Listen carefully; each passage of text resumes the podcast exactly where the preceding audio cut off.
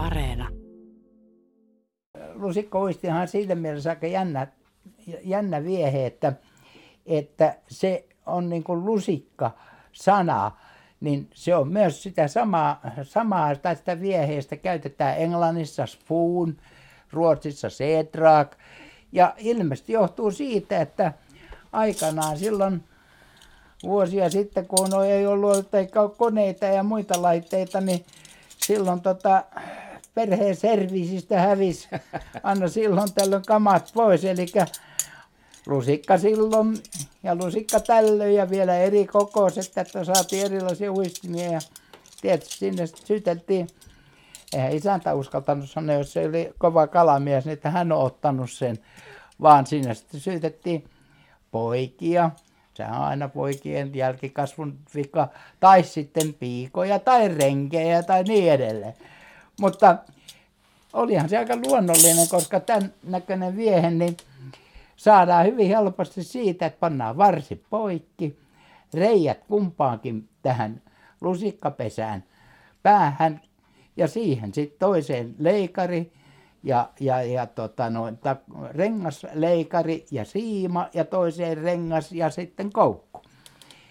Ja eikä yksi omaan näistä lusikoista, vaan kyllä ne vanhat kahvipannutkin joutui Kuparipannu. sitten. Nimenomaan kuparipannut, niin siinähän oli tämä hyvä kuparipinta ja siitä sitten kun se rupesi vuotamaan tai sitten se oli muuten vaan epäkelpo enää, niin siitä sitten leikattiin sopiva pala pois ja sitten saatiin tämmöinen niin kutsuttu lusikkauistin siitä, joka oli jo valmiiksi kuperoitu ja pikkasen kun sitä vielä lyötiin lisää, niin siitähän saatiin sitten tämmöinen ihan hyvä vie. Niin, sinulla on vierekkään ihka, aito kuparipannu No ja on. sitten siitä leikattu lusikka No näin on jo, että tämä, tällaisen joutuu joskus luovuttamaan, niin että muoto muuttuu. Tai ainakin käyttö muuttuu. Ja lusikkauistihan on siinä mielessä aika jännä, että se on hirveän vanha. Se on yksi vanhimmista vieheistä. Et 3000 vuotta ennen Kristusta jo ensimmäiset lusikat löytyi. Et puhutaan jo todella vanhasta. Ja Suomen vanha, vanhimmat viehelöydöt niin ovat olleet lusikkauistimia. Katos vaan. 1200-1300-luvulla Konneveden yhdestä jostain saaresta, että kyllä se on ollut käytössä hyvin paljon. Tässä ollaan todellisen eh, historian partaalla. No joo, kyllä tämä on, kyllä tämä on niin, että sanotaan, että kun koukku oli keksitty, niin sitten kun ruvettiin näitä keinotekoisia vieheitä tekemään, niin kyllä lusikkauistin yksi niistä vanhimmista oli. Ja tietysti tällainen lusikkauistin, niin ne oli aika merkillisiä siinä mielessä, että siinähän on näitä muotoja hyvin paljon erilaisia olemassa ja se johtuu siitä, että kyllä se näitä tako ai- aina pois silloin, kun joku kahvipannu oli esimerkiksi mennyt, mennyt pilalle, niin ei sitä enää tinattu uudelleen, mm. vaan siitä leikattiin ne palat ja seppä nätisti tako niitä ja sen jälkeen hän sitten laittoi nämä renkaat niin päihin ja, ja, ja, ja tota, koukut ja sitten toiseen päähän leikari. Johtuen siitä, että lusikkauistin on erittäin hyvä siiman kiertäjä ja tällä leikarilla pyritään sitten niin kuin eliminoimaan tämä, tämä vika pois. Kiertymisliike pois. Se on se kiertymisliike, joka on, tekee sitten sen niin, että nautinto katoaa, kun, kun tota siima on sekaisin ja, ja, ja huono. Ja tietysti se, että tätähän voitiin erilaiset lusikat, mitä ohuempi lusikka uistin oli, niin se herkempihän se oli toimimaan.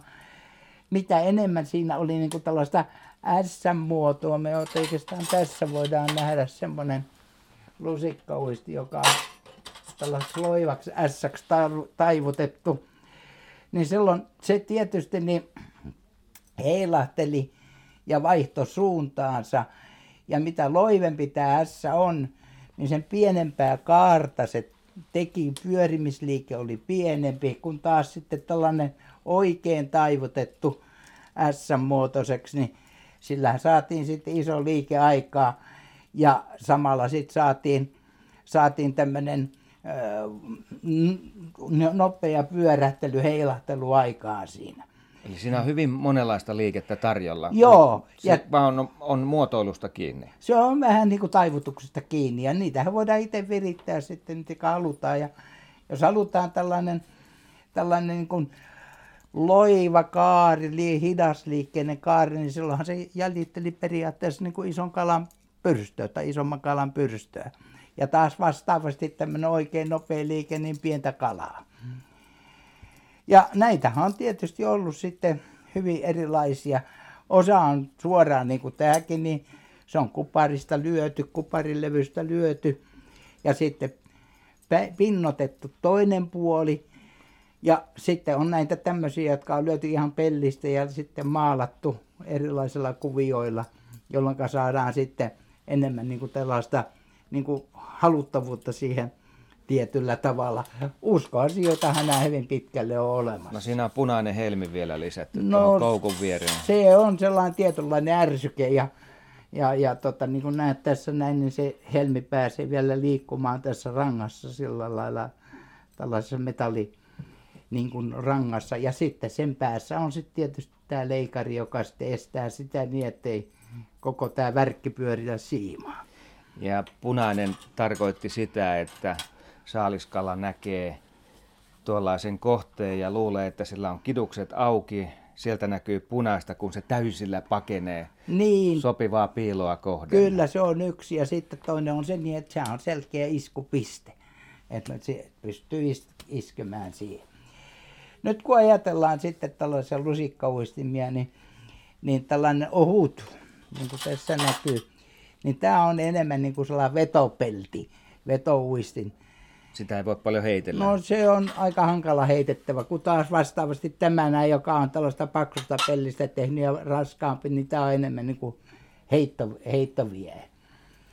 Ja sittenhän meillä löytyy tietysti niitä, jotka on pinnotettu niin, että ne on merivieheitä ja taas vastaavasti toiset, jotka ovat olleet sitten virtaa varten. Esimerkiksi pohjoisissa käytetään tenolla hyvin paljon myös lusikoita ja ne on silloin tietysti kovaan virtaan niin, että se veto pysyy siinä paikalla. Ja lusikassahan pitäisi olla semmoinen niin, että kun se pyörii tai heiluu, että se va- vaistaa niin kuin sumuntaa.